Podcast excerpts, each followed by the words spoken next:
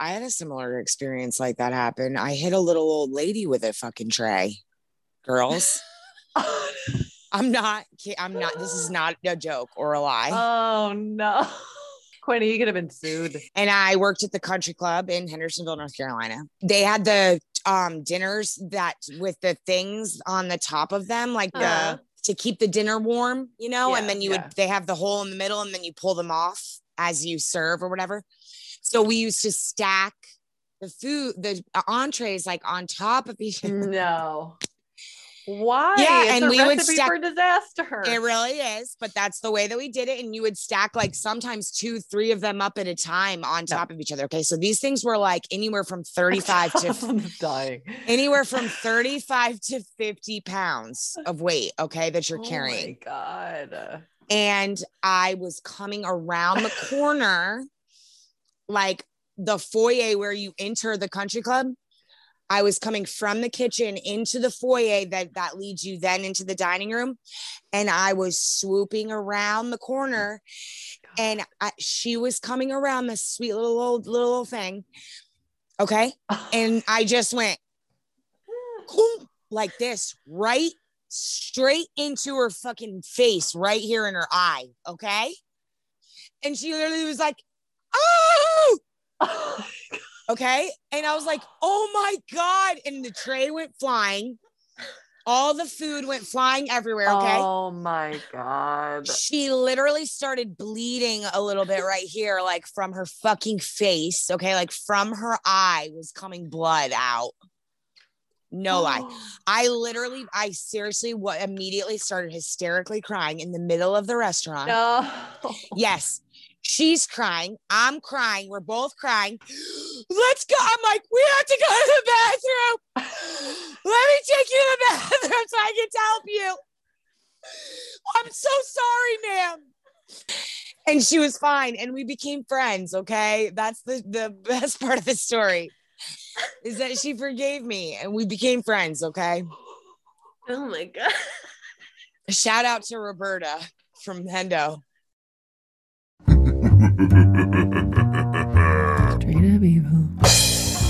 Leave the dog alone because the dog didn't do a damn thing, and now you're trying to feed him your Thou bodily shalt fluid. kill all of your Everybody's kids. had a Every dog, kid fish, I a will tampon put it out of the garbage. It It's ain't right right. to to Bible you, but you can in pretend like you will.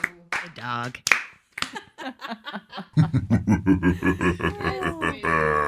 Wow. Gonna get the train and we're going This episode is bend. called Ginger Sabotage. Yeah. Sabotage, and you And gotta watch watch out out. for the gingers. Hello, everyone, and welcome to Straight Up Evil. My name is Jocelyn. I'm the brunette. We've got Katie. She's the redhead. Hello. And we have Carly. She's the blonde. Hey. All right. Tonight we are covering the mysterious. Tonight we just hit 40,000 downloads. So thank you all very, very Thanks, much. guys. We appreciate it. Tonight we are covering the mysterious disappearance of Craig Frear. So this is an active missing persons investigation. So this is a straight up missing episode that is a full size episode. So you're getting a little bit of both tonight. If you haven't heard of the case of Craig Frear, and a lot of people haven't, this case is very, very close to home for the team here at Straight Up Evil. This happened about 30 minutes from where we all live. Katie and I attended college less than five miles from the last place he was seen. And there's just some weird synchronicities in this story that we're going to get into. It's just he would have been around our same age. And Mhm. it's just the age group. It just makes me very nostalgic for like, I don't know, being 17 and being, It On sets like a, MySpace it and- sets an eerie tone. Yeah, it for really sure. does. Definitely. It's like, I don't know, it's haunting. Um, Mhm. So we have had the pleasure of corresponding with someone who is very close to this case. And we want to thank them for their willingness to talk to us and help us share Craig's story. This story doesn't make any sense, Quinny. it doesn't. It really it does doesn't. not make any No. sense. No, it doesn't. The three of us have researched this backwards and forwards. it seems like every fact contradicts the next fact. Mhm. So it's Yeah. hard to consider all of them at once. And instead, I find myself just like disregarding things. Like, okay, just put that aside and focus on these things. Mhm. Mhm. Or I'll just focus on one thing altogether, which is just bad investigating and something that we get really pissed about on this show when like police officers do this. Mhm. So we're not going to do that. All we're going to do tonight is just tell you the story, exactly how uh, the facts of the case as we understand them, right? Um, the Unfound podcast, they interviewed Craig's mom, Veronica, in 2017 Mhm. and it's pretty much an uncut interview. It's called Craig Frear Under the Microscope. She really gives her best recollection of what she remembers around his disappearance. That's a huge source for us in this episode because if you look into this case at all, every single website says something different. Every like Yes. And there's Just actually there- not that many at all, even. And there's No. a lot of speculation because there are no actual real like they don't have any facts or any evidence about the case and so because of that there's so much speculation yeah i think that's what's r- uh, that's what frustrates me too about it is that you don't know what it may or may not be hearsay or what, Yeah. what may be town gossip or what may be yeah, Yeah. It's, it's infuriating after a while. You're just like, m- how do I yeah. even know if that's even true? Mhm. right um, we use that interview quite a bit. Um, Veronica's recollection. She still lives in the same house that Craig grew up in. She still is an active, active advocate for her son. And this coming June 27th marks 17 years since anyone has seen Craig Frear. So 17 years he was there, and 17 he's been gone. and Yeah. no trace of him at all no security card usage nothing like nope. nothing no trace absolutely gone without a trace and he like here in upstate new york like we have a fair amount of crime right like a decent amount of crime we're not a major metropolitan area but we have a decent amount of crime but Mhm. there's like it, you can talk about uh NXIVM like when you talk about upstate new york but you can talk like that's one i feel like circle of crime here and then i feel like there's another circle with Jilly Grainwalker, Suzanne Lyall, and Craig Frear in it. Yes. That are like without a trace, same area, same like it's those cases I feel like are ones that that hit home for us. Yeah. It gives me like a it gives me like a silence of the lambs type vibe like got these bitches in a basement using their fucking bodies for shit Because yeah, because no no trace. Just know. like No trace. you said, Quinny. Like no trace Craig Allen Frear was born on October 14th of 1986 to William and Veronica Frear in Scotia slash Glenville slash Schenectady. So everything that you read online, all of these places are used interchangeably, right? Mm-hmm. So like nobody knows where scotia is Or It's okay? Glenville. ridiculous. Yeah, it's, the same. hilarious. I'm like talking to people about it. I'm like, you know, it's like it, it happened in Scotia. They're like, Christy, she Christy's lived here her whole life. She's like, where the fuck is Scotia? I'm like, fucking right. people don't people just be like, oh yeah, Schenectady or oh, Schenectady like area. mhm. Yeah. Mhm. So technically, the house that Craig grew up in and the house that he was living in when he disappeared has a Schenectady mailing address, but he went to Scotia Glenville High School. Yeah. But it's like the Charlie Project has him missing from Glenville. Yes. So it's yes, just I like- noticed that. All both Scotia and Glenville are in Little Schenectady fuckers. County. So like don't, you know, just just bear that in mind. So Scotia proper, village of Scotia is really small. It's about 8,000 residents, tiny, tiny town. Craig was the middle child. He had two siblings, his older brother Matthew and his younger sister Kathleen. They were all about four years apart, right? So Craig was 17 when Matt was 21 and Kathleen was mm. 13 at the time. So from a young age, Craig was very athletic. He was super popular his whole life, so much so that he maintained a close knit group of friends from elementary school on. They stayed friends, which I think is pretty rare, like in the life of a high schooler, to still Sure. Be best friends with the people that you were best friends with in elementary school is like, that's a tiny town. That's a I mean, I have like town. Erica from kindergarten because we were in like a really small town, but she's the only person. he was really, really good at soccer.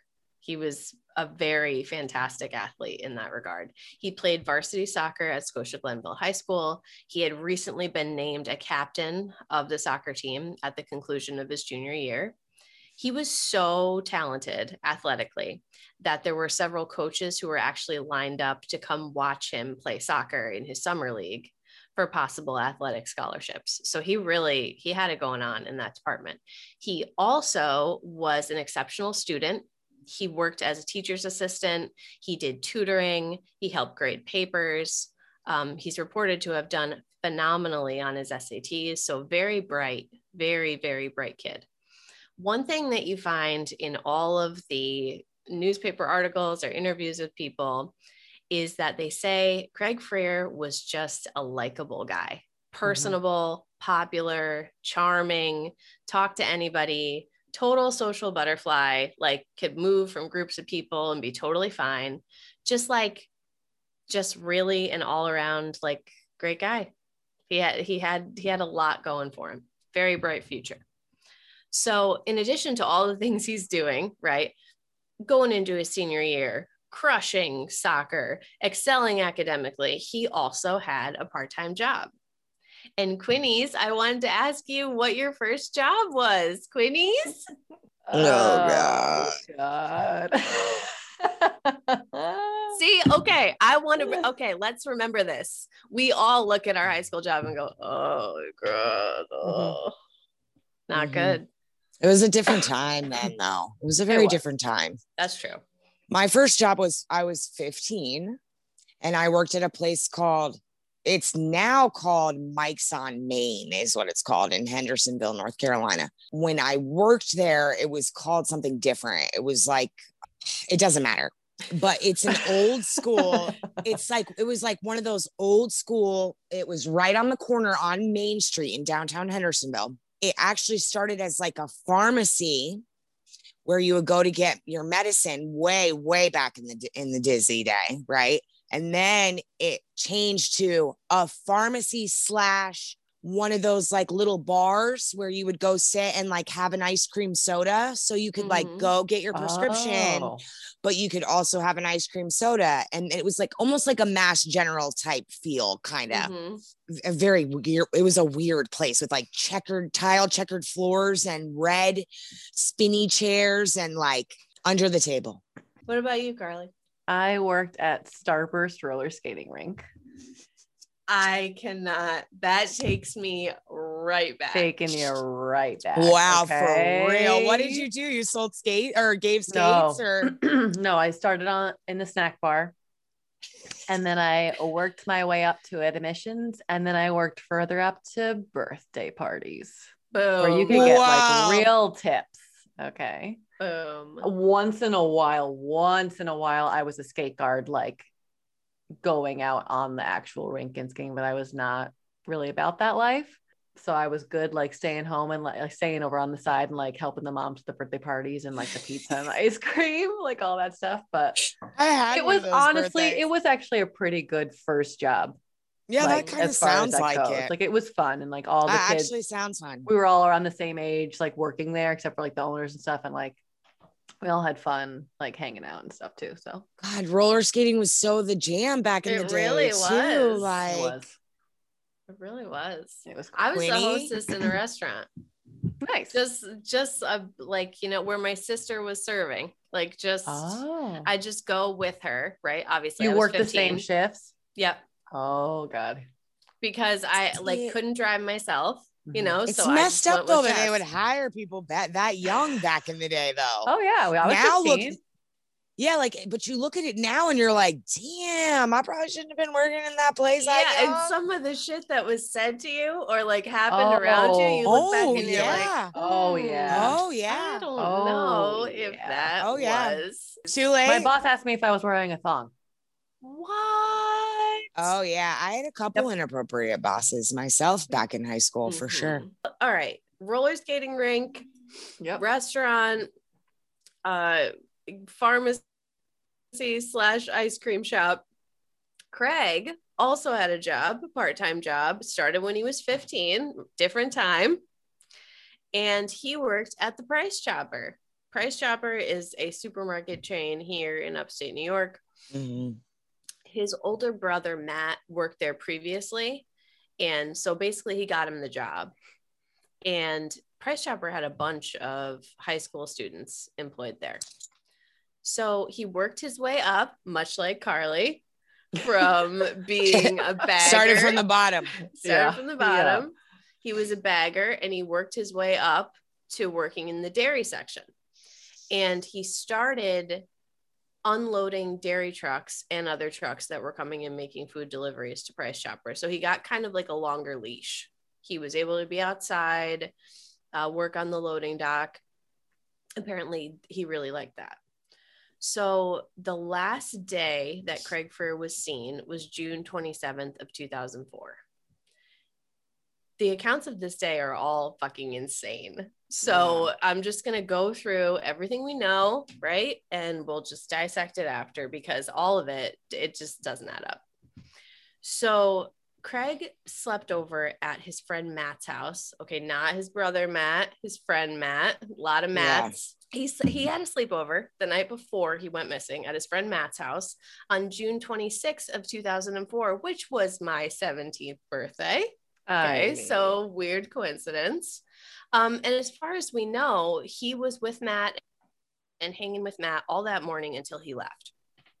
Matt maintains that Craig was in good spirits, right? He said he was bummed out about a recent breakup with a girlfriend, of which Craig had many, by the way, several. Yeah, he was a pimp. He- Oh man, I'm sorry. I'm I'm really sleep deprived, girls. I'm, I'm like, Oh my god. Matt says Craig was in good spirits, right? So he's bummed about a recent breakup with a girlfriend. He had many girlfriends, but there was nothing, it was nothing serious. He was, he Right. thought it was unfortunate, but he wasn't like crying or like particularly upset. Matt said normal, casual, fun sleepover, high school sleepover, and really nothing to report.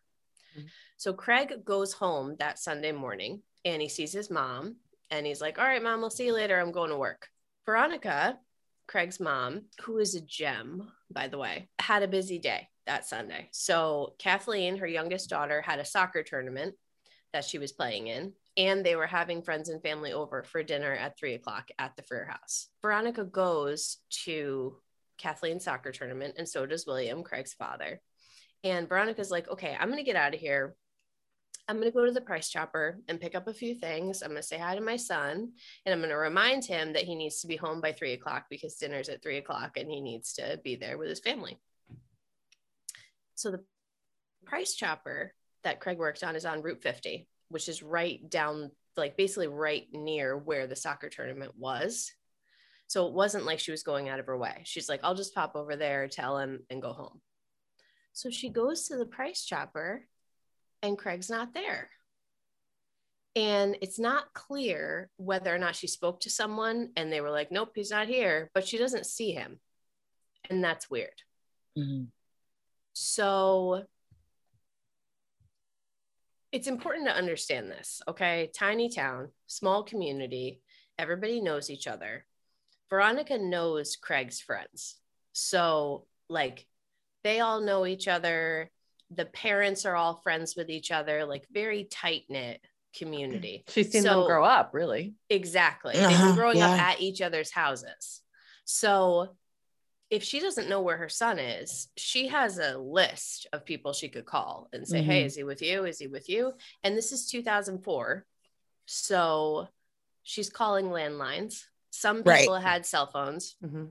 But not not a lot. No, and not very many kids. Right. did. No, So way less kids. Yeah. she's calling people's houses and she's calling and saying is he with you is he with you and she finally gets a hold of him at a friend's house now we don't know who this friend is or where this friend lived she's like craig what are you doing i just went to the price chopper you're not there you're supposed to be at work and he's like mom i'm sorry i'm i'm 45 minutes late I'm on my way there right now. I'm leaving right now. Don't worry about it. And she's like, okay, dinner's at three o'clock. Get over there. Like you need, you need to get to work. So she gets off the phone with him. And while all of this is happening, William, who's Craig's father, who I think goes by Bill, does he go by Bill? I'm going to say so, that he goes yeah. by Bill. I think he does. Um, he was at the soccer game with Kathleen, right? Because she's 13 years old. He has to wait for her to be done so he can drive her home. So Veronica calls him and is like, Hey, would you stop by the price chopper on your way home? Because it's right next to the soccer field to make sure that Craig is there. And we say this all the time on this show the moms know. No. Absolutely. They She know knew. it. She knew immediately was like, Mm-mm, nope, nope. She told her husband, "I have a bad feeling." Literally, she was like, "I don't, I don't like this. I want you to go over there." And of course, he goes there, and he's not there. And Bill actually pulls somebody aside and is like, Mhm. "Hey, where's my son?" And they just told him, you know, sir, he hasn't been, Been here working. for a shift for about a month. And apparently he had no call, no showed a number of times. And they called him and he made excuses, you know, schoolwork. And he was, I mean, if, by all accounts, like he had just come out of finals, he had cut his hours back.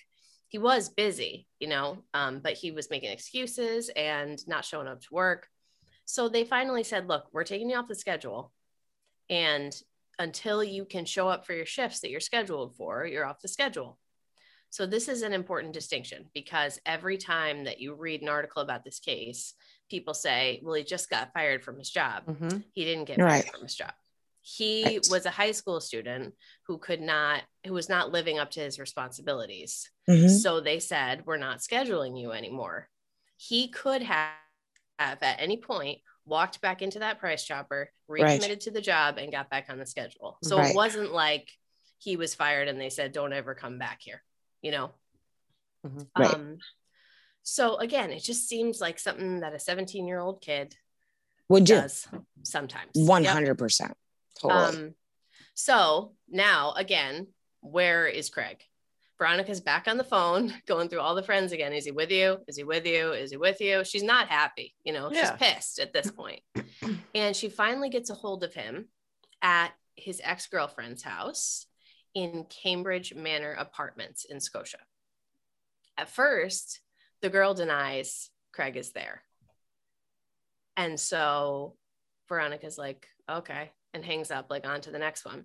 But again, she stops. she knows. She goes, Mm-mm. Mhm. and she calls right back and says, sorry, I don't believe you. Listen Um, here. I know that you probably don't want to get involved, but I need to talk to him. So please put him on the phone. And the girl apologizes and is like, I'm sorry, Mrs. Frear, he's right here. And like just Mhm. gives just gives the phone over. Like it's so high school. It's just so high school.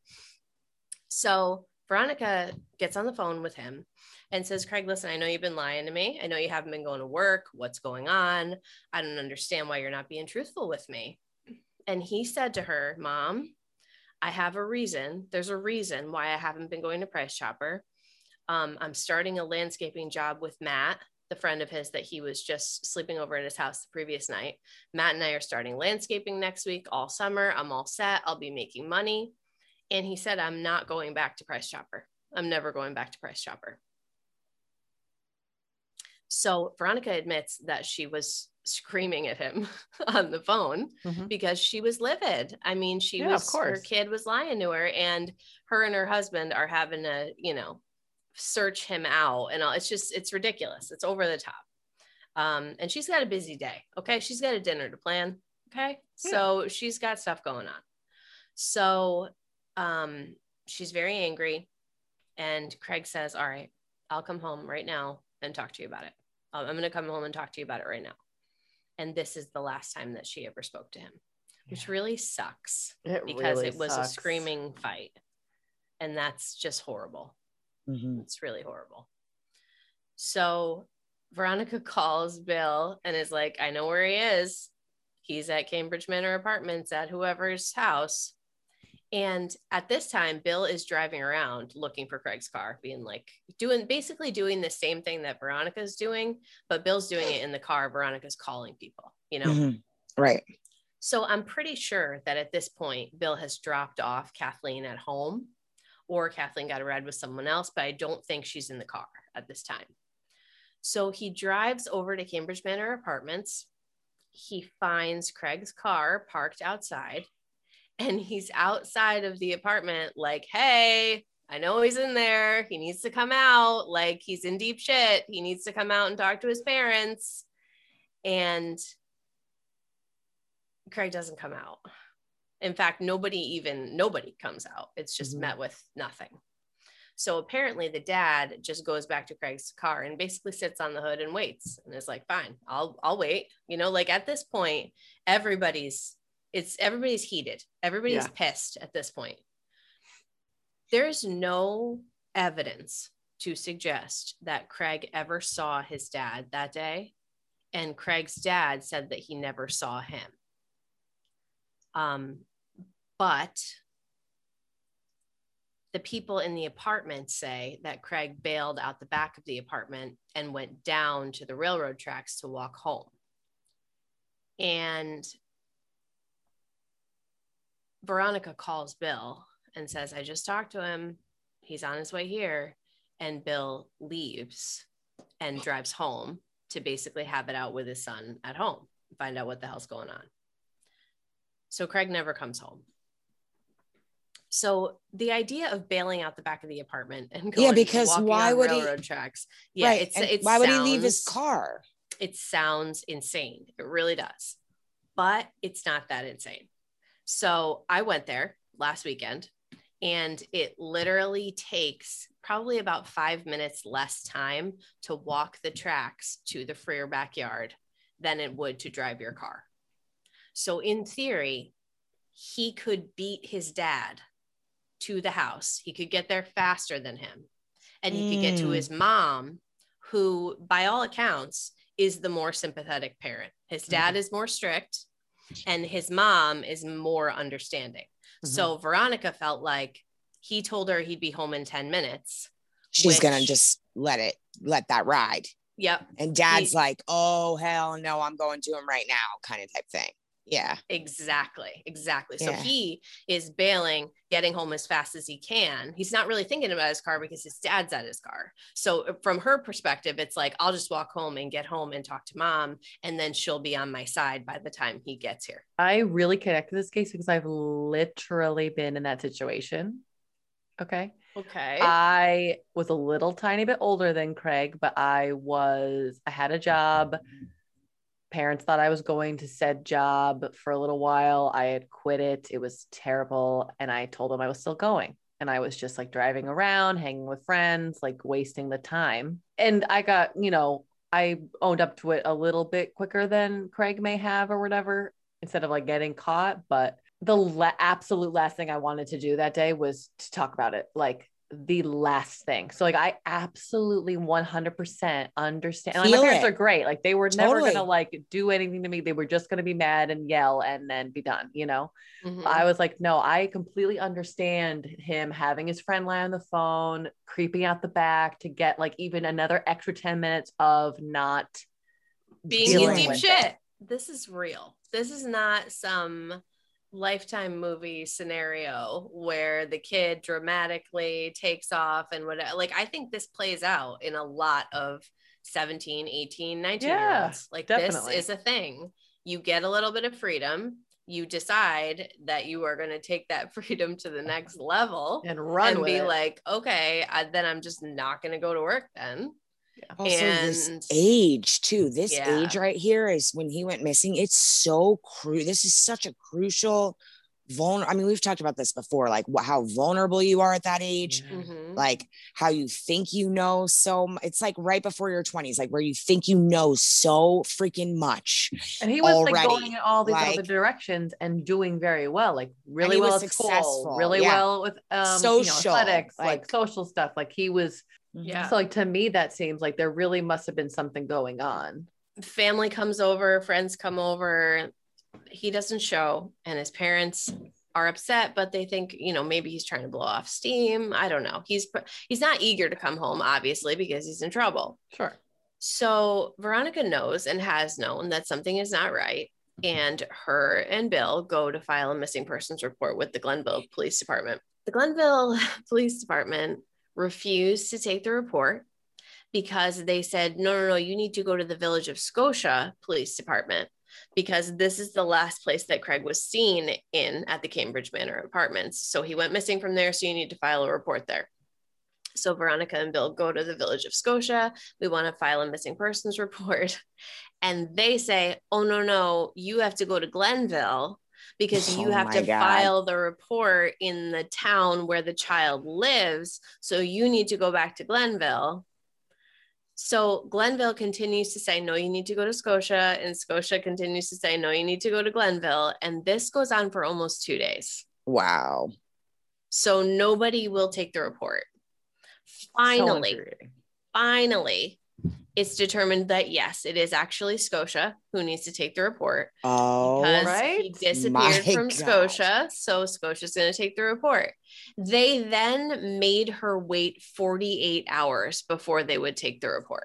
Quinnies. I mean, this isn't It the first time we've no seen this, sense. though. Quinnies, this is not the first times we've we've seen this, though. No, but it No. is infuriating. Yeah. And also the whole to- trying to do the toss back and forth because I don't want to deal with it type thing. Like that's sketch as hell. It really is. It is. It really is. Like, do your put your dick diapers on and do your job. Somebody had a wild hair, Vinny. Somebody had a wild hair up their ass and decided Yeah. not to do their job. And Um, now someone's missing because of it. And to hear Veronica tell it, she's sitting on a bench in the Scotia Police Department, mm. literally watching her watch to hit the 48 hour mark to file the report for her son. I mean, Like- hell yeah. Count on the seconds. This is not right. This is No. not No. right at all. No, it isn't. So Veronica says when she and Bill give the report, she tries very hard to explain, like, listen, my son would never do something like this. Yes, we were fighting. Yes, there was a lot going on, but there's absolutely no way that he would just boom done, not call home, not no, absolutely not. And she starts listing the names of his friends, and the police are saying, Well, we don't recognize those names, so we're not alarmed like almost as if they knew that those kids were like involved in delinquent behavior that they would be more likely to pay attention to what she was saying Right. but because his friends were not like didn't have a reputation or a record There was no concern. there was no concern Okay. and they told her ma'am he is 17 years old he's six feet tall he's probably partying he will come home soon that's what she was told I don't understand. No, me neither. Why can we not always err on the side of caution? Like, why? Also, why do we not listen to mothers? Always. Why do And we not it's listen true. to mothers? It is true that always. most of the missing person cases that are reported, the kids are found. And that's great. That Right. is really great. That's It great. still doesn't mean don't But be take the precaution. Like it's like we've I still feel like there are so many cases that even if they couldn't have been prevented completely, maybe a few people could have been saved before it got. And we see that a lot. We really do. we see it a lot where it's like if they would have just taken the fact that the mom was like, "Yo, that shit, something's wrong here. This my per, my child is Yep. gone. It's not okay." Like if you would have taken that the first time she said that, who knows where we would be at this Right. point? yeah, in hindsight, and because Mm. they've had a lot of time to think about it, there may have been some changes in Craig's behavior in the months leading up to his disappearance. Mhm. So, not stuff that would have stuck out to her and her husband at the time, but after the fact, you start to think back and go, wait a minute, what maybe there was actually something else that I wasn't seeing. So, Mm-hmm. we mentioned that Craig worked as a teacher's assistant, right? And was apparently very good at it. However, he didn't turn in the final assignment to get credit for doing it. Yeah, Which is like- weird. Not like him Yeah. like not like him. And then um, he borrowed CDs, I think, from the library, like when you could rent CDs. He did oh it. my un- god, He did it under his brother, his older brother's library card. this and is really never- nostalgic. I know. It really and is. then and then he never brought them back. And so his brother was like, what the fuck, Craig? I went to go get CDs from the library, and Yo, you like, got points still- on my you got points on my library card, dude. Seriously, he was like, "You need to return those CDs," and Craig's like, "I know, I know, I know. I'm gonna return them right now." So like, just to, I, this to me sounds like a typical 17 year old. He's going through a breakup. He went through a his- bre- he's going through a bad breakup. Well, That's what it sounds like to me. I think he's He- heartbroken. I think he was heartbroken. He had a lot of ladies. He had his pick of the ladies. I know, but I think that there was one that fucked him up. I think So- that one girl fucked him up. maybe. So, maybe. Who knows? He's doing these things. It's not like him. We know that. His mom's saying, no, this is out of character. And then the last thing that really stuck out to her, even at the time, was that a week prior to when he disappeared, they had their end of year soccer banquet. And they do all the awards and they named the team captains for the next year. And Craig was one of them.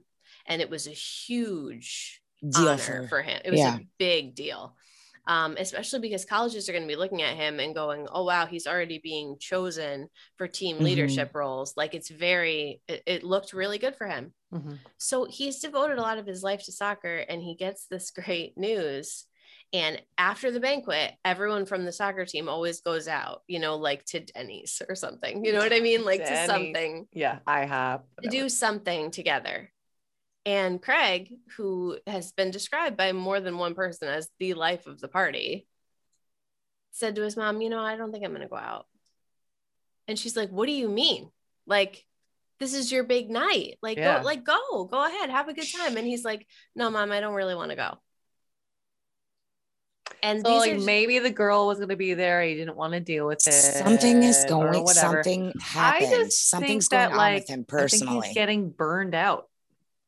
I think he's getting Mm. burned out and like doesn't want anything to do with any of it. before we get further into this investigation, are you going, okay, where have I heard this before? Right? Like, totally guy with a promising future just poof disappears into thin air, nothing. So, Carly is going to remind us all of the still unsolved and puzzling case of Brian Shaffer. Yeah, this is weird, guys. So Brian Randall Shaffer was 27 years old when he went missing.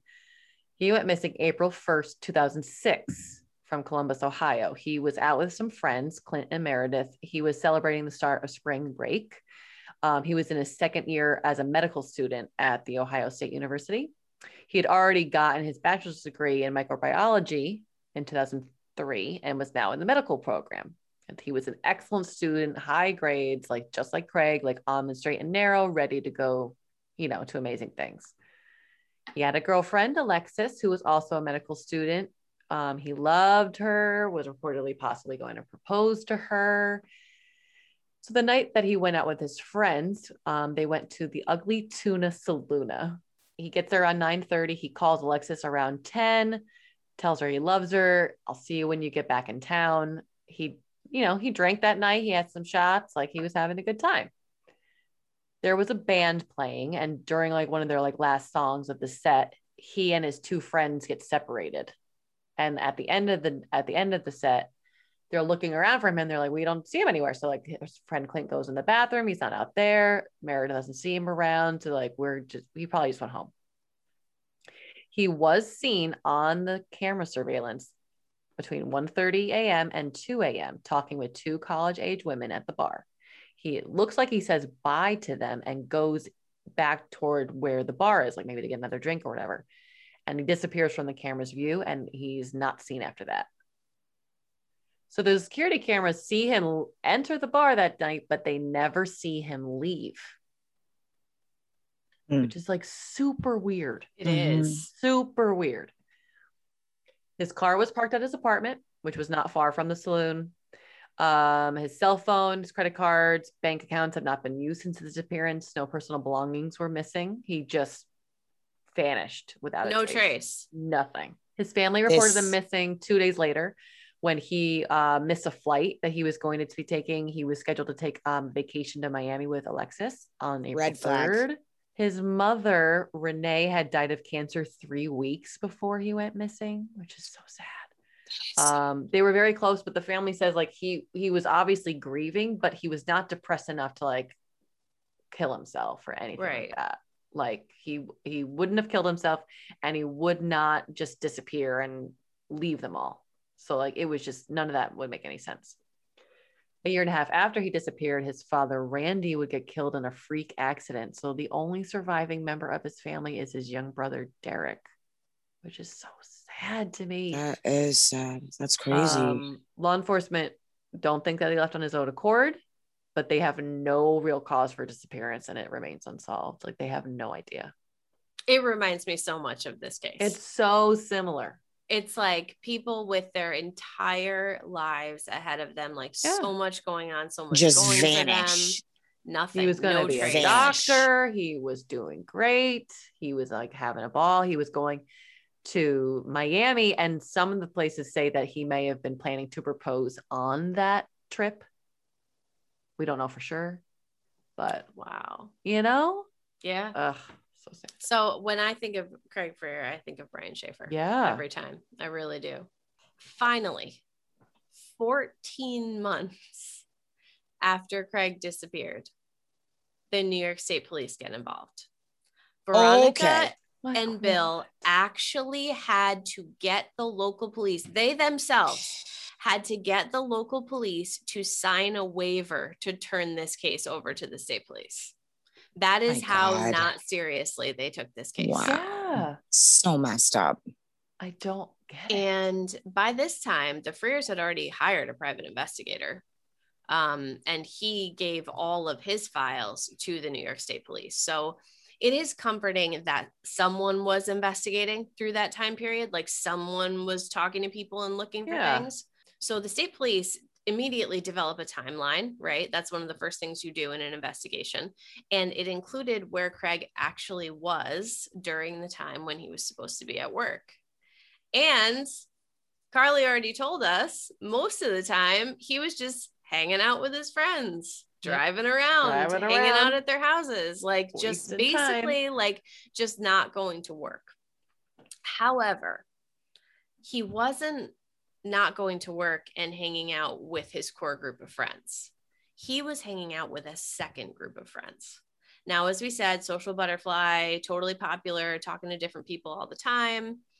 But after he disappeared, his close friends told the private investigator that they would never hang out with the people that Craig was hanging out with at that time. Mhm. Um, but they said that Craig maintained friendships with these people. He was he was friends with them. They were not, but he was. All of these Yeah. people were interviewed by the private investigator, and they said two of them said on separate occasions that Craig told them, "Yeah, you know, I'm supposed to be at work, but I'm not going." Mhm. But he never told his close friends that he wasn't going to work. So not only did his parents not know, his best friends didn't know that he wasn't. But he going to told the other group of friends or whatever. told the Mhm. other group of friends. Yeah. Mhm. So a lot of my research, I and th- I think this is another reason I connected to this case too, not only because he's a redhead. I very much in my research picked up that he was friends with a lot of different groups of people. he really like all- he was like friends with the nerds and like friends with the athletes and like friends Mhm. with the popular kids too, but also like the less popular kids, right? Like he also hung out with like some uh, like some of the like, you know, like nerdy game types, you know, like those Yeah. guys too, Yeah. you know? and you know, all of those friends, those close friends of his, they all knew his parents. So it does make sense. Like most of the people he was hanging out with when he was supposed to be at work, they never even met his parents. So he's not trying to get caught. He's, He's not, not trying Afraid to- of hide, he's not gonna hide, be concerned to hide that from them. Right. right. So he's going to tell the other group of friends, but not his close friends. Right. So, private investigator and New York State Police analyzed the family computer, one computer in the house. Okay. And at that time, it was all AIM instant messaging. Okay. Instant oh, dial. Oh my god. like, what a throwback. Like, what a throwback. Okay. Away messages and shit. All the song lyrics. Cryptic. All the oh, lyrics. yeah. Um, Away messages. Oh my god. That was how you played. That was my hard to favorite get. part. That's how you out what play hard in to front of them. get back in the day. yeah, dude. talking talking to a boy and then just away. message. Ghost. No, Ghost, what you that's how gotta you- do is you gotta set up your settings so it looks like you're always away. But really you weren't, and you can only talk to whoever you wanted to talk to on the DL. But On like the regular people who you didn't want to talk to couldn't message you. Okay, well, you know that fucking Mary Catherine over here never knew how to do no shit like that. no.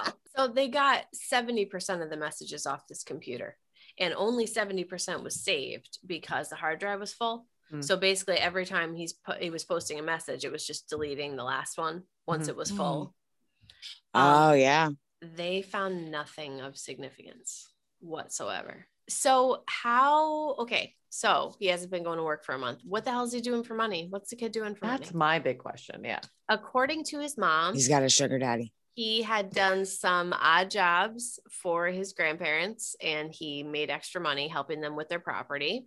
His mom had also helped him pay for prom a few months earlier. So he was getting help from his parents and he had worked really hard to pay off his car. So he didn't have a car payment. So he told his mom before he disappeared, he had built up a little bit of savings, kind of to be like, hey, mom, you know, like, I'm being responsible, you know, but none of that money was ever found after No. he disappeared. So she believes that he probably just spent it, right? Yeah. Because he doesn't have any money coming in. Yeah. So several searches have been conducted in the area where Craig disappeared again, two years after the kid went missing. Um, the first search was a community search, over 300 people. Are we thinking Delphi, ladies? Hello. 300 volunteers.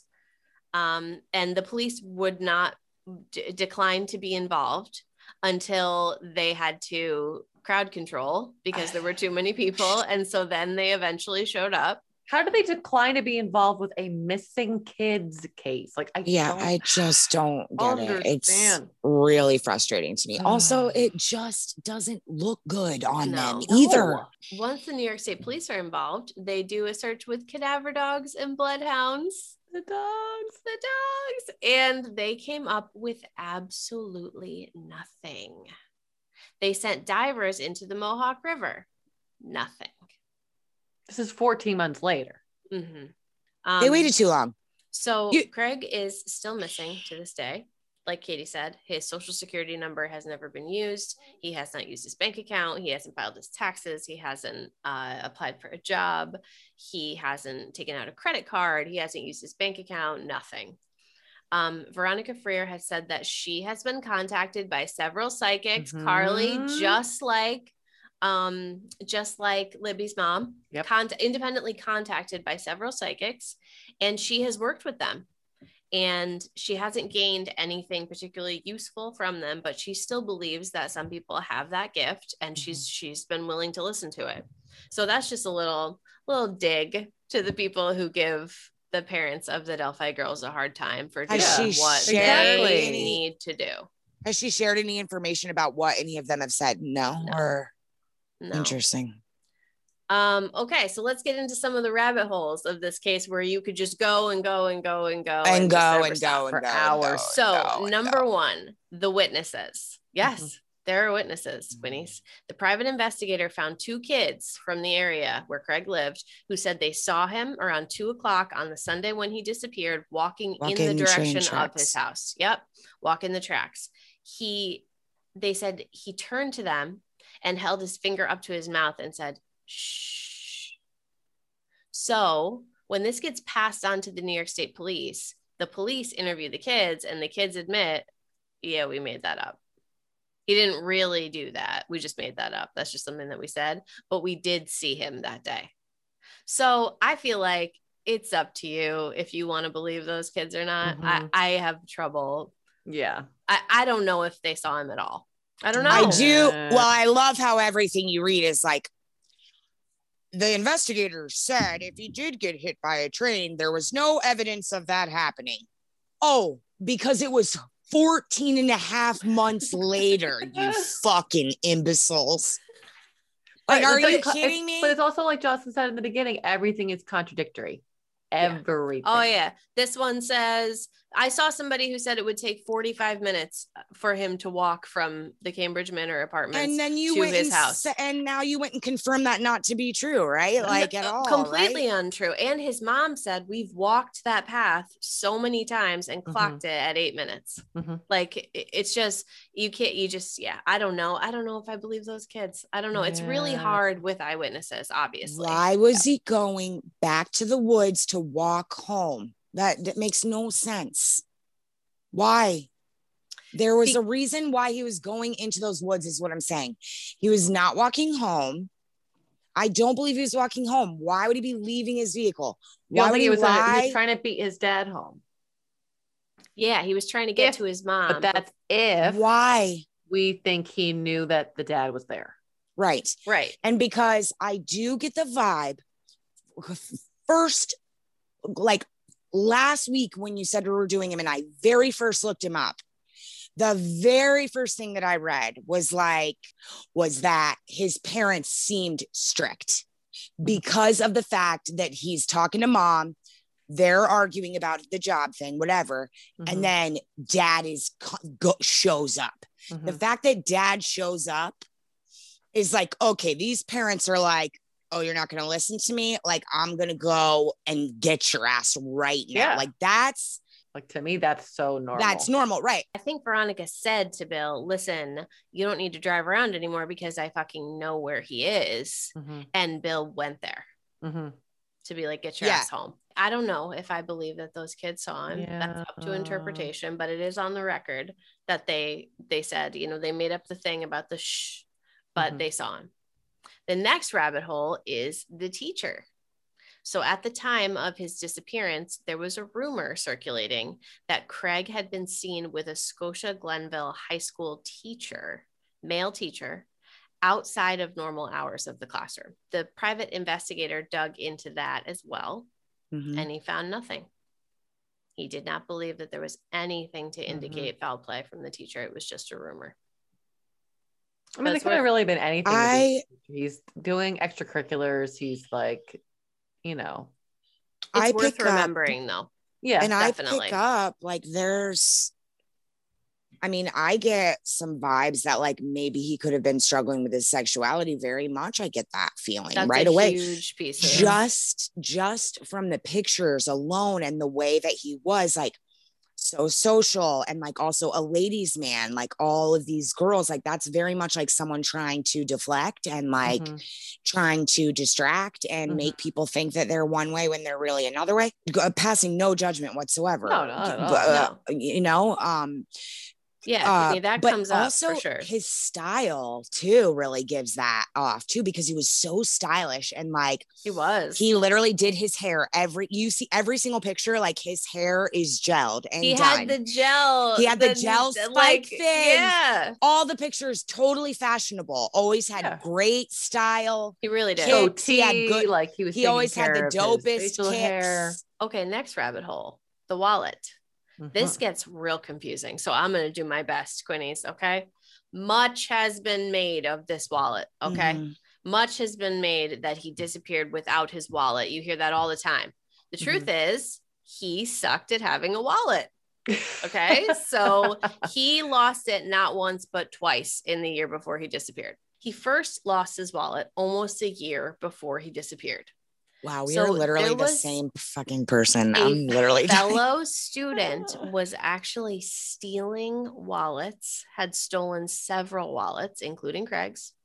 And the parent of this student actually found the wallets and frog Wow. marched the kid over to the Frear's house and knocked on the door and returned the wallet and apologized profusely for their kids' Wow. behavior. Okay. This is what I'm saying. These are the kids that he's surrounding himself with Yeah. that parenting of being like nope you fucked up and you're going to take responsibility that Mhm. that's this group of people it, Mhm. it really is Mhm. so then a couple months before he disappeared he thinks he loses his wallet again and he's like mom i think i lost my wallet and she's like craig go okay fine sure fine i don't care great lost your wallet good job you need to go to the DMV and go get another license because you're Mhm. not going to be driving the car around, wallet or not, without your license. So he did that. And we don't this this license is supposed to go in your wallet, right? But he doesn't have a wallet. So all we can imagine is he's just carrying the license, right? Mhm. two years after he disappeared, Craig's wallet was found by a friend of his, a friend named Jeff. So the mother and father of Jeff actually turned this wallet over to Craig's mom. And they Oh, were very, very hesitant to do it because they didn't want their kid to be wrapped up in this whole thing. They didn't want to implicate him. Craig had been missing. You know, the whole town is a buzz about it. And they were very nervous to bring it to her, but they finally decided, you know, this is the right thing to do. We need to give it to her. They find the wallet.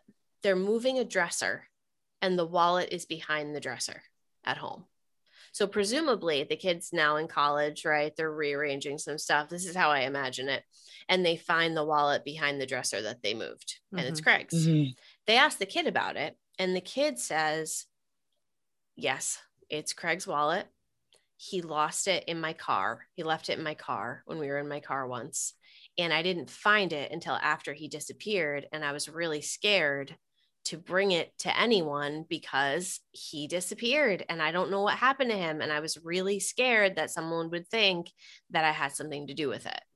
I mean, that makes sense. Yeah. It does make sense. That really does. So he says he's scared to turn it in, but eventually it is turned in. The driver's license that was in that wallet is the old driver's license, not the new one. Right. The new one has to this day never been found. Mhm. Just odd. It was pro- it's probably with him. Yeah. So both the parents and the kid were extensively interviewed by New York State Police. They took it very seriously. Um, and the police were satisfied that the parents and the kid had absolutely nothing to do with this. And this is really important to remember. Remember, like he's hanging out with that second group of friends who don't know his parents and when he's Mhm. supposed to be at work. Jeff was not one of those kids. He was one of Craig's core elementary school friends Mhm. who had the wallet. Got it. Mhm. So you can spend a lot of time thinking about that one. Yeah. Next, we have the phone. So, Craig's mom says, My son did not have a cell phone. Actually, we planned to get him a cell phone for his 18th birthday in October. We were going to buy him a phone. That's what we told him. He knew it was coming. It's all good.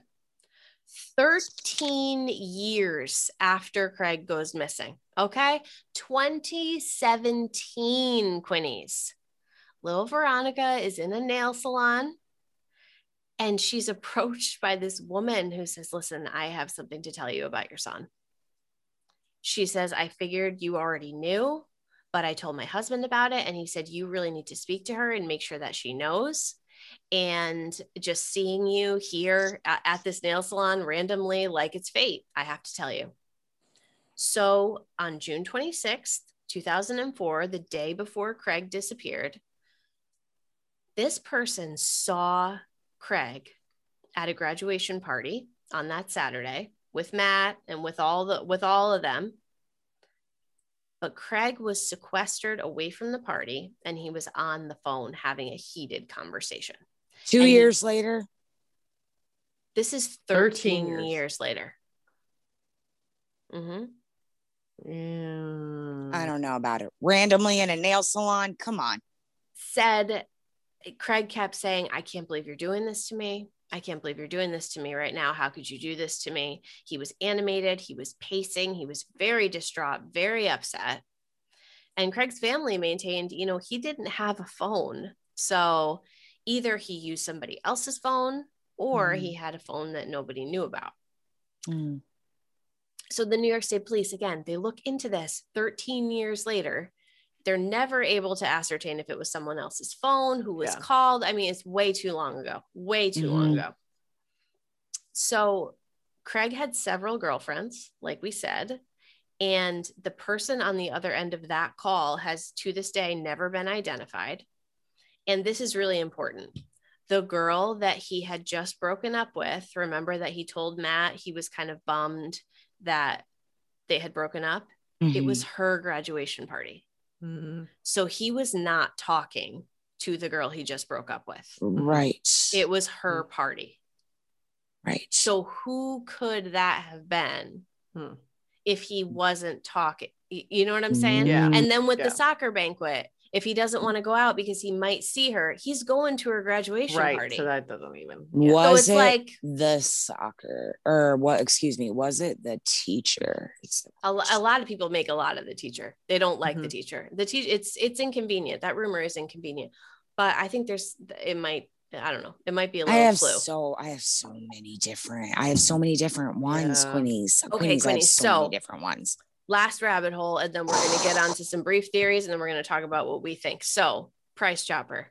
Yeah. What the fuck happened Yeah. to Price Chopper, Quinnies? Yeah. Why Yeah. did he quit his job? Why did he quit his job? Like we said, working in the dairy section, unloading trucks, making friends everywhere he went with truck drivers, people on the loading dock, whatever it is, super popular, just a popular Mhm. kid. It's how it Yeah. went. Yeah. His mom tells this story of one time he comes home from work and he's like, Hey, mom, look. He takes out this piece of paper and he's like, This older lady wrote her name and phone number down and gave it to me at work today. And she's like, Okay, ew, Craig. Yeah. That's disgusting. Okay. And you're a minor Exactly. and you should throw that away. He's like, Yeah, I know. Like, I'm not going to call her, but I just want to show the guys. So he kind of like shows her the piece of paper quick. She doesn't read it, Yeah. but she sees the handwriting and she remembers that at the time she was like, You know, that kind of looks like a man's handwriting. But she didn't Hmm. make anything of it at the time. Like, she was just like, Huh, Mhm. kind of looks handwriting's weird. Private investigator drills down on Price Chopper. They found out, shockingly, Craig has just been slacking off at work. He's been Mhm. hanging on the loading dock. He got a longer leash. He's basically just chilling. He interviewed a bunch of his coworkers. Nothing. Nothing came of that. So we don't know why Hmm. he stopped going to Price Chopper. We re- we still we don't know. All right, Quinnies. Some quick theories. Number one, aliens. Always. Always a possibility. Always, Always a and possibility. forever. Next, and probably more in the realm of reality, suicide. Mhm. So could he have taken his own life? Could he ha- could it have been an accidental death? According to the private investigator, no. Yeah, where's He the because said- where's he at? Where's the body at? Where the body at? Said died by his own hand or died by an accident, there would be a trace of him. hmm Right. He also continues to point out that the New York State Police have repeatedly said they do not think he left on his own accord and that there is foul play suspected. So, no, we're Mhm. going to rule that one out. Mhm. hmm Next, we have drugs or criminal activity, right? This is an obvious jump. Where's he getting the Mhm. money? You know, was he getting it through crime, through selling drugs, maybe? For like, where's he getting his money? Yeah. and everybody had said witnesses and parents said that his personality ha- was a little bit different uh the weeks the two weeks before he had gone missing that that he just seemed a little bit more Subdued. down Yeah. and Mhm. introverted whereas normally he was so you know outgoing and boisterous if you will Yeah. So the private investigator thinks no. He said if this kid, first of all, you need to be connected Yeah. to get into that world. And what the hell, who the hell does he know?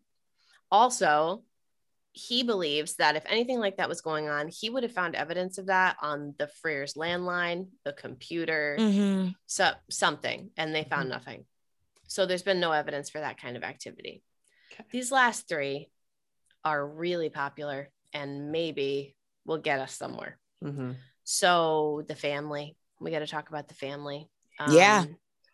Many people believe, very similar Dad. to Delphi, that Craig's father is the one who actually killed him in a rage after finding out that he had lost his job. There have been several unsubstantiated reports that his father was an alcoholic and physically abused him. I Mhm. cannot find a single court record, deposition, concrete piece of evidence that states that. And I looked. I mean, I I I yeah, looked, but that I doesn't scoured. Mean, that doesn't mean now anything all. exactly, It does exactly. not mean anything it Yeah, domestic violence happens all the time and it's not reported. behind closed doors all so the time. it's certainly day. possible, but there's also no evidence to suggest it. right. So it's just it- It's, like there's no 50-50. evidence either Yeah, way, right? we Exactly. It's so Um, up in the air. By all accounts, Bill was super pissed the day that Craig went missing, and Sure. so was Veronica. Right. So, according to her, after she called him and said, okay, he's on his way here, Bill went home because he wanted to be there when he got there. He wanted, he had, he was pissed and But they were going to have it out. I thought he went to the friend's house. The dad. No, he did. He was sitting outside and Craig talks on the phone with his mom and says, I'll be home in 10 minutes. And Veronica calls his dad and says he's on his way here. And Bill left and went home. Okay, so Bill was waiting at the Bill was waiting where his car was. Where exactly. okay, And he said he took Okay. off. He's coming home. He'll be, he'll, you know, right. and so he went home so i don't i don't think there's enough time quinnies for him to for anything to happen there in broad daylight and for him to go the straight middle home Middle of the day. Mm-hmm. it, it's it's hard it's hard to understand um so bill died in 2017 Mm. and his obituary lists that one of his favorite things was coaching his son in soccer. And it lists that he looks forward to being reunited with his son. And in lieu of flowers he asked for donations to the national center for missing and exploited children and the comment thread for this obituary is just full of people Mhm. who are testifying about how much he was affected by Craig's disappearance. Yeah, I he just- never was the same, and how it just it plagued him for the rest of his life. Mhm. yeah, that is the that one is the least uh, vibe I get uh, for sure. Out of all of my theories, the dad's probably at the bottom of the list. Like I very much the going to the friend's house. It shows that his dad's got a little bit of an anger problem. Yeah, he's got Right. a temper for sure. He's got a temper 100%. He's has um he's not a very patient person, let's say. Mhm, is mhm. what you can very much pick up on. But exactly, like, how are you going to be able to have that much time to kill your son in broad daylight in an apartment complex, woods or no woods? And just like you said, Quinny, like, it's not like it's like thick brush woodland, right? No. It's just like You can walk get down through a little so bit of trees, Yeah. right? Like, Yeah. yeah. like it's like, Um, so yeah. and a lot of people really dog his siblings saying that they're not as vocal as his mother Hmm. um, and are not they don't se- seem to be like as supportive of this case getting solved and i have found that to be wholly inaccurate i found footage of matt biking in the bike ride for the missing in 2016 in honor of his brother um, and both Matt and Kathleen are staples of press appearances with respect to Craig's case. Um, there was remains found in the Scotia area in uh, 2016, and Matt literally drove by it and pulled over and called his mother and was like, "I'm really afraid that it's Craig." They are all. This is always in the back of their minds, no matter how public that The is. media I, I don't. I don't think that's right. I really don't. The media that's right. is always so critical of the Yeah. family's way of grieving or handling the situation especially if it's a cold case especially if it's a cold case i mean really And It's- Bill and Veronica did divorce after Craig went missing because they couldn't they they couldn't the marriage couldn't withstand it. no Yeah. Yeah, But they still appeared happens a lot, publicly together, united front to advocate for him. Um you know, so I don't I, I don't know. I don't I don't I know it's very convenient and we always you always have to look at the family. We should. We should look at them. We should rule them out. Yeah, sure. Right. Sure. Um, but I don't know. Okay, next one. He called someone on his walk home. Did he change his mind Mhm. and decide, no, I'm going to go somewhere else until my parents cool down? Did he use possibly a concealed cell phone to call someone and then something went wrong? that And finally, was he gay? Was he hiding his sexuality to avoid ridicule that we know is rampant not only in upstate New York, but pretty much everywhere? And even more so in Then. the early 2000s Yeah. it would have Mhm. been way less socially acceptable And was the person that he was experimenting with possibly tied to his job? Mm. And is that person the same person who he was on the phone with at the graduation Mhm. party? Mhm. So, Quinnies, what happened to Craig Frear? You can go first, Quinn. i have a lot of theories i mean i really really do um i don't it's really a, such a tough one and it's It one of the is. cases that normally i feel really strongly about a certain particular one this one i'm so lost on and it's Me crazy too. because it's the one i feel the most like i feel the most connected to him i really do as far as just like personally Mhm. and again, we how we keep saying like it's so nostalgic because it really does bring us back to high school and our high school days, everything from the cell phones to the computers to the emails to the jobs. Like it's like that age and what how you feel and what you think at that time. 'Cause it Um, could have been to any of us. It could have. and I try to put all of that into perspective. So a couple things. I I the gay vibe is is totally um that's what been one of my first inclinations from the get is that I think he could have been internally struggling with his sexuality, having the bunch of girls um and he was so attractive and so tidy of himself. I think that he was um in denial or trying to hide maybe some real feelings Mhm. what I some other another thing that I really really have been anxious to talk about is that he was a ginger. Okay. And one of the first things you said, Quinny, is that he was so popular, right? And like everybody loved him. Okay. Redheads get made fun of, man. Gingers get made fun of, and they always have. And especially in especially in high school in those times. I feel like dudes too, like red, like Oh, really redheaded ginger dudes, even yeah. Mm-hmm. worse, one hundred percent. But it's but I was bullied because of my red hair, Sure.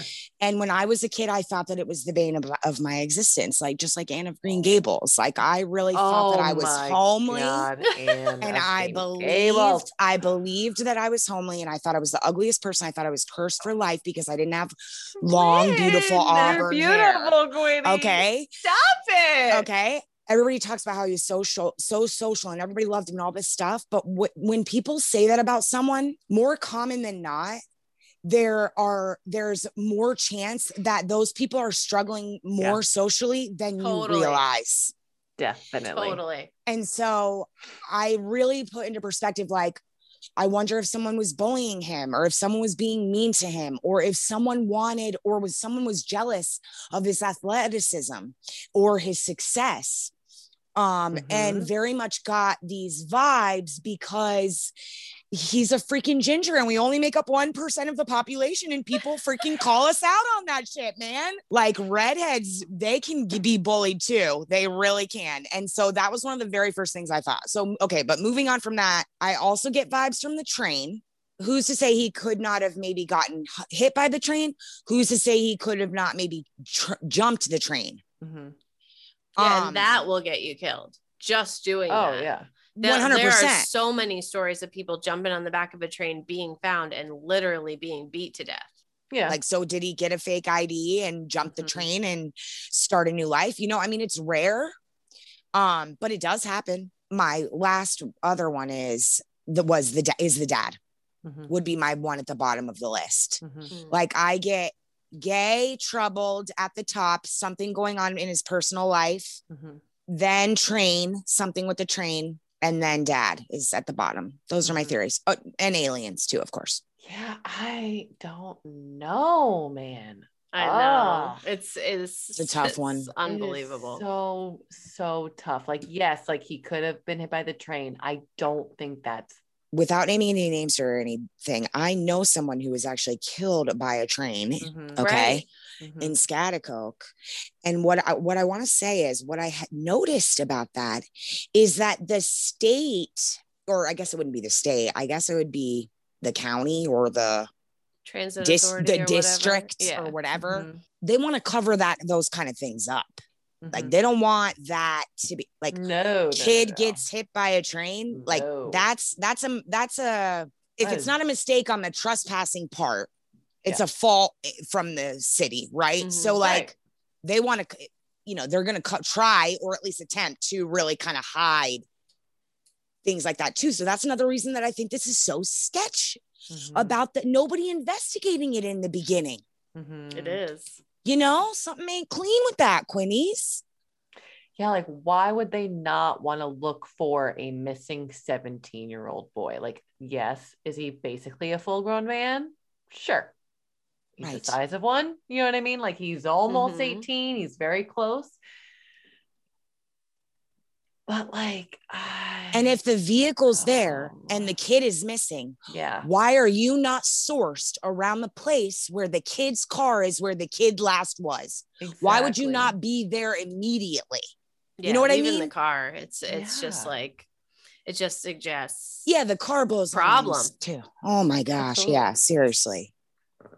And like, there is a slight chance he went on his way and like is living a, you know, a life In the there. Caribbean. That's fine. Like, maybe this kid loses his wallet all the time. Like, is he gonna be able to Yeah, at never use his 17, bank like account? you can't he do didn't have a shit at 17. Right. He Such didn't have a a job, point. so he doesn't a great like- point. Making a bunch of money to go run away with. Right. And absolutely no disrespect to him or anyone at all. But exactly. He was a he was a teenager and like he wasn't He's a kid. he wasn't super super like exactly like uh, doing like he wasn't super on his way to doing a real some really big thing right at No. that moment or something Yeah. like I don't know. My mind just really jumps to it's kind of for it's kind of almost like chicken and like the chicken or the egg, like what came first Mm. was the all the things that was different about his normal like characteristics, like the things that he was like slacking on that he normally wouldn't have. Did that come first or did something happen that caused that?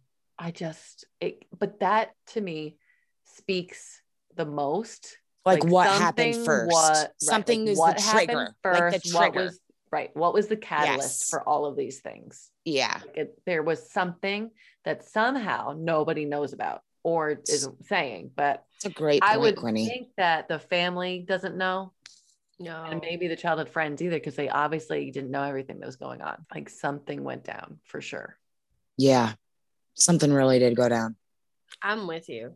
I, I'm who became totally the with you. captain on that uh team on that soccer team There were a few. I'm not sure if somebody took his how spot. are some high school kids gonna get rid of a freaking No. body man they no, ain't it's gonna not. do It's it not his friends. No, it's not his Yeah. friends. So yeah it's not Queenies, I racked my Just brain. Okay. I really want to come up with some shit here. I want to be able to tell you exactly what happened.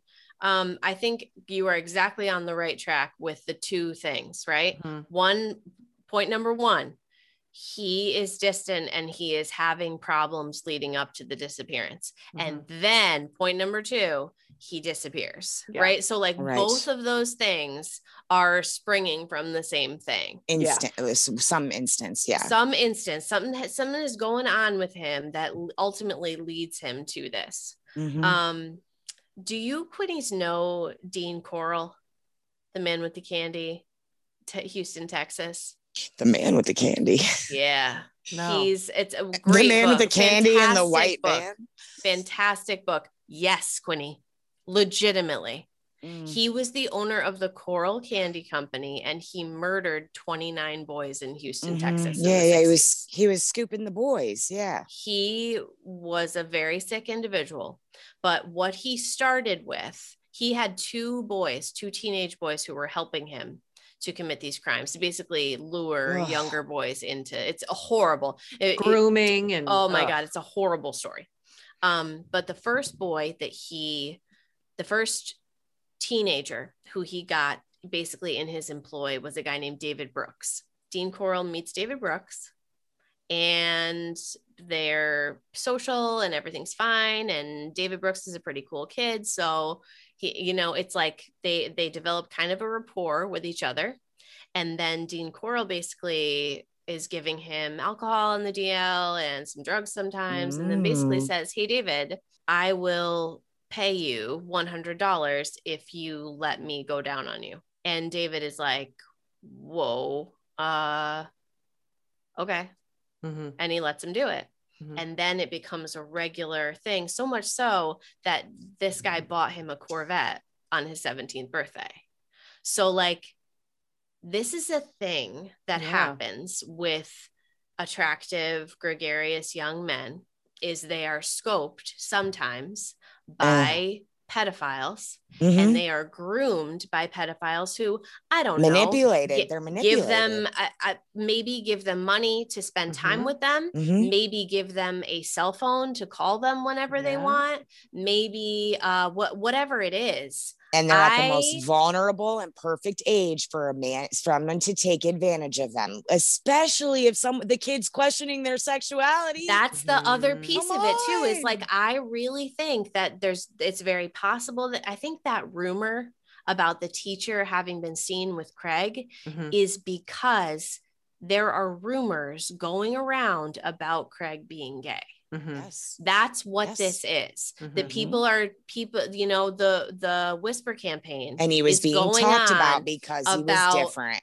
exactly and i and i said Mhm. i'm looking at this going okay did he kiss one of the guys on the team did he do Mhm. something in a moment where it was just like he A thought something was going on and then Right. he was chastised like what is it so someone like that who's already questioning their sexuality Mhm. is the perfect victim for Mhm. someone like that yeah. someone who can say and especially like david brooks and dean corll if it's being done to you like you yourself are not doing anything in fact you're being paid Mhm. to let something happen to you Mhm. it makes it becomes more of just like a monetary arrangement i think that somebody i think people need to look more into the teacher quinnies Well, I don't know. See, they looked at that and they said, no way, nothing to do with the teacher. I think that was a malicious Mhm. rumor that was going around. That were just kids people being were mean? saying, yep.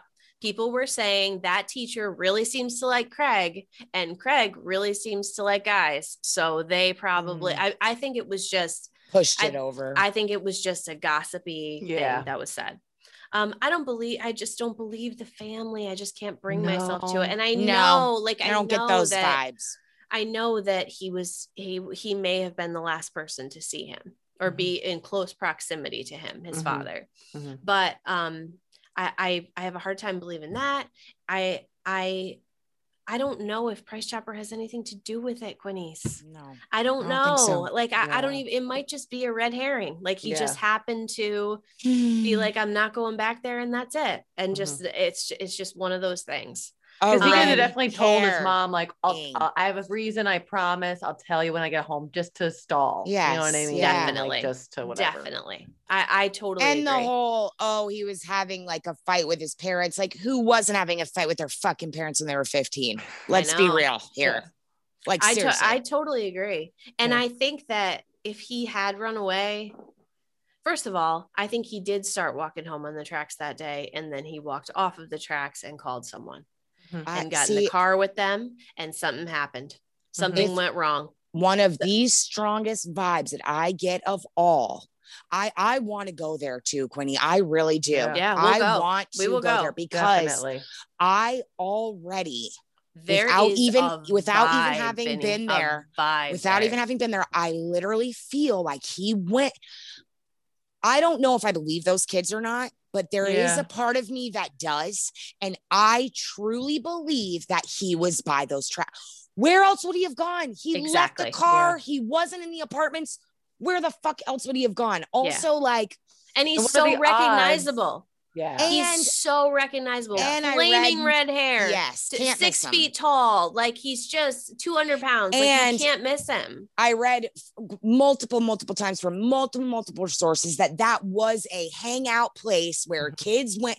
They tracked back Mm-hmm. They and still forth do. through those woods all the time from the apartment complex to the, Yeah. and exactly that it was all. It's always a traffic through there, not like busy traffic all the time, Mhm. but that there's like, you know, people are there spread out throughout the day or, or whatever. But Yeah, do we, so do we completely agree that if it's anything to do with the tracks or anyone near the tracks, it's someone he knew? I do think it's someone For he knew. sure. I think Yeah. he's it's someone he I think he yeah. called someone Yeah. in that situation and said, "Hey, come pick me up. I'm in deep Mhm. shit." Like it's definitely someone he had already had. and I think yes, least. and, I And think- honestly, you can be on 890 to 88 in five minutes from Yep. where he went missing. Somebody And- could have picked him up and straight out to Western New York, and we Done. and and that's it. Yep. that's and it. And both of you quinnies made such a great point like the chick the whole chicken before the egg thing you're you're both exactly right like something there was a catalyst for this like Mhm. you don't just you don't just start acting different for two weeks and then go missing Mhm. for no fucking reason there's a If, reason like, for if that he- and honestly, like if he was being molested, if he was truly like being taken advantage of by an older by an person older that he, person that he knew that he eh, that deep down he knew this isn't right. or And I- blackmailed for like Yeah. you kissed me or I saw someone yes, Carly. So that someone and phone, they're that phone call, like, yeah do- yeah, you think he was being blackmailed? yeah like Hell like they're like I'm gonna let you know and you're gonna lose the captain. You're not gonna Or be able to be um an intern you know teaching assistant whatever. Oh my you're not god. gonna be or able to a jealous parent maybe.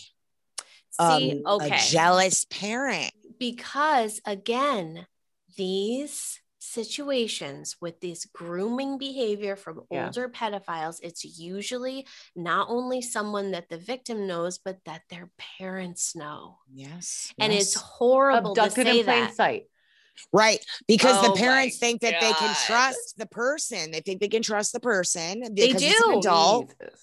And Yeah. the next thing you know, your kid's molested or whatever. kidnapped yeah maybe i want to go out after the soccer banquet with the kid of the dad who touched me Yeah. inappropriately last Right. time i was there and if craig ran away and decided fuck this i'm out his father has now passed Mhm. and it's very difficult to believe that he would not reconnect with his mother after everything that she Yeah. has done like to all find this him time and all the pain. She, Right. she's gone through No, lymphoma. I- she's she like she has gone through a lot since think then.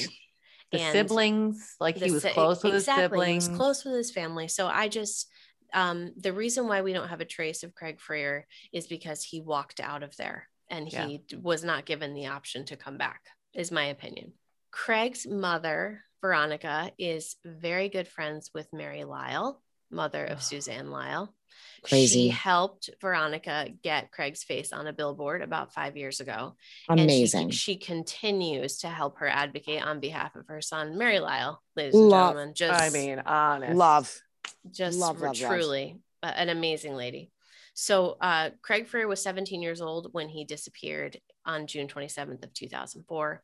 He's a Caucasian male, six feet tall, 190 pounds, red hair, brown eyes, freckles, dimples.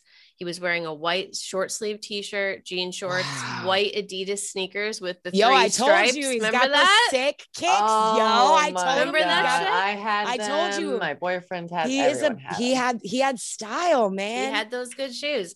And he was wearing a St. Christopher's medal on a gold chain. yes I meant to Okay. mention that camp.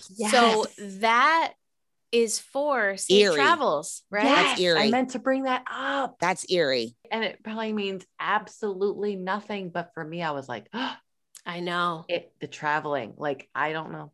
I don't know. Queenie, It's, why. re- it's really, it's haunting. Queenie, Yes. since we just have been talking about all of this, though, now I'm starting to think even more. Miko, just stop it. I'm starting to think e- even more about. I'm really starting to get more of the parent, older person. Carly, that's a great, that's a fantastic that point. Quinny, it really is because listen, th- they were messing with him. Maybe, maybe they were fucking with him, and it, he was gonna. They were afraid he was gonna come out with it, and they got rid of him. I just can't with the people coming out of the woodwork 13 years later to tell this Oh woman. my You, no, you know, it just, no, God. something's not clean it about makes that either. it makes you feel like okay somebody knows Mhm. what happened to craig frear who is and that they're person sitting on and it. what are yep and who Yeah. are they and who is that person that said that to her involved with and also i get spiteful vibes from that Yeah. Like- yeah it doesn't make any sense It like, doesn't. Like, it why really are you going to randomly go up to the mother of a missing child in a salon and say something like that thir- 22 something years later 13 years that's later.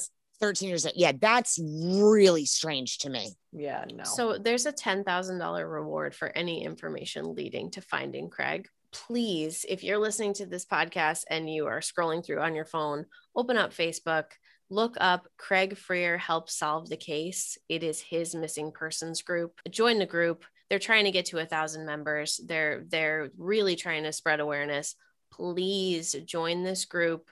Share information. Mhm. They're going to do a vigil right around his birthday. You, you know, you just want to you want to support this. You really want to support this cause. We had we need to bring closure to this family. It's been 17 years. And if you have any information on the disappearance of Craig Frear or the disappearance of Suzanne Lyall, by the way, um, Cough, because cough. somebody does, Mhm. uh, please contact the New York State Police at 518 630 1700. I did look heavily into Israel Keyes for this. His timeline is does not rule him out.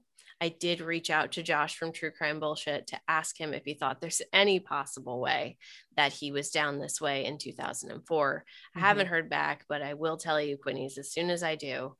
Um, this is a puzzling case. I have no idea what happened to him. I know. Maybe one of the most puzzling ones we've ever, ever done. And also Because- just like so scary Yes. Mhm. that something like this can happen Yes, to and an that they can never able-bodied 17-year-old athlete, Not like just a gone. Trace. I want to talk to every single person who ever knew him. Yes. Yeah, seriously. I, I really do. I really, really do. Mm-mm. now we did our first ginger. Love you. Bye, Queenie. Love you, Bye. Quinnies.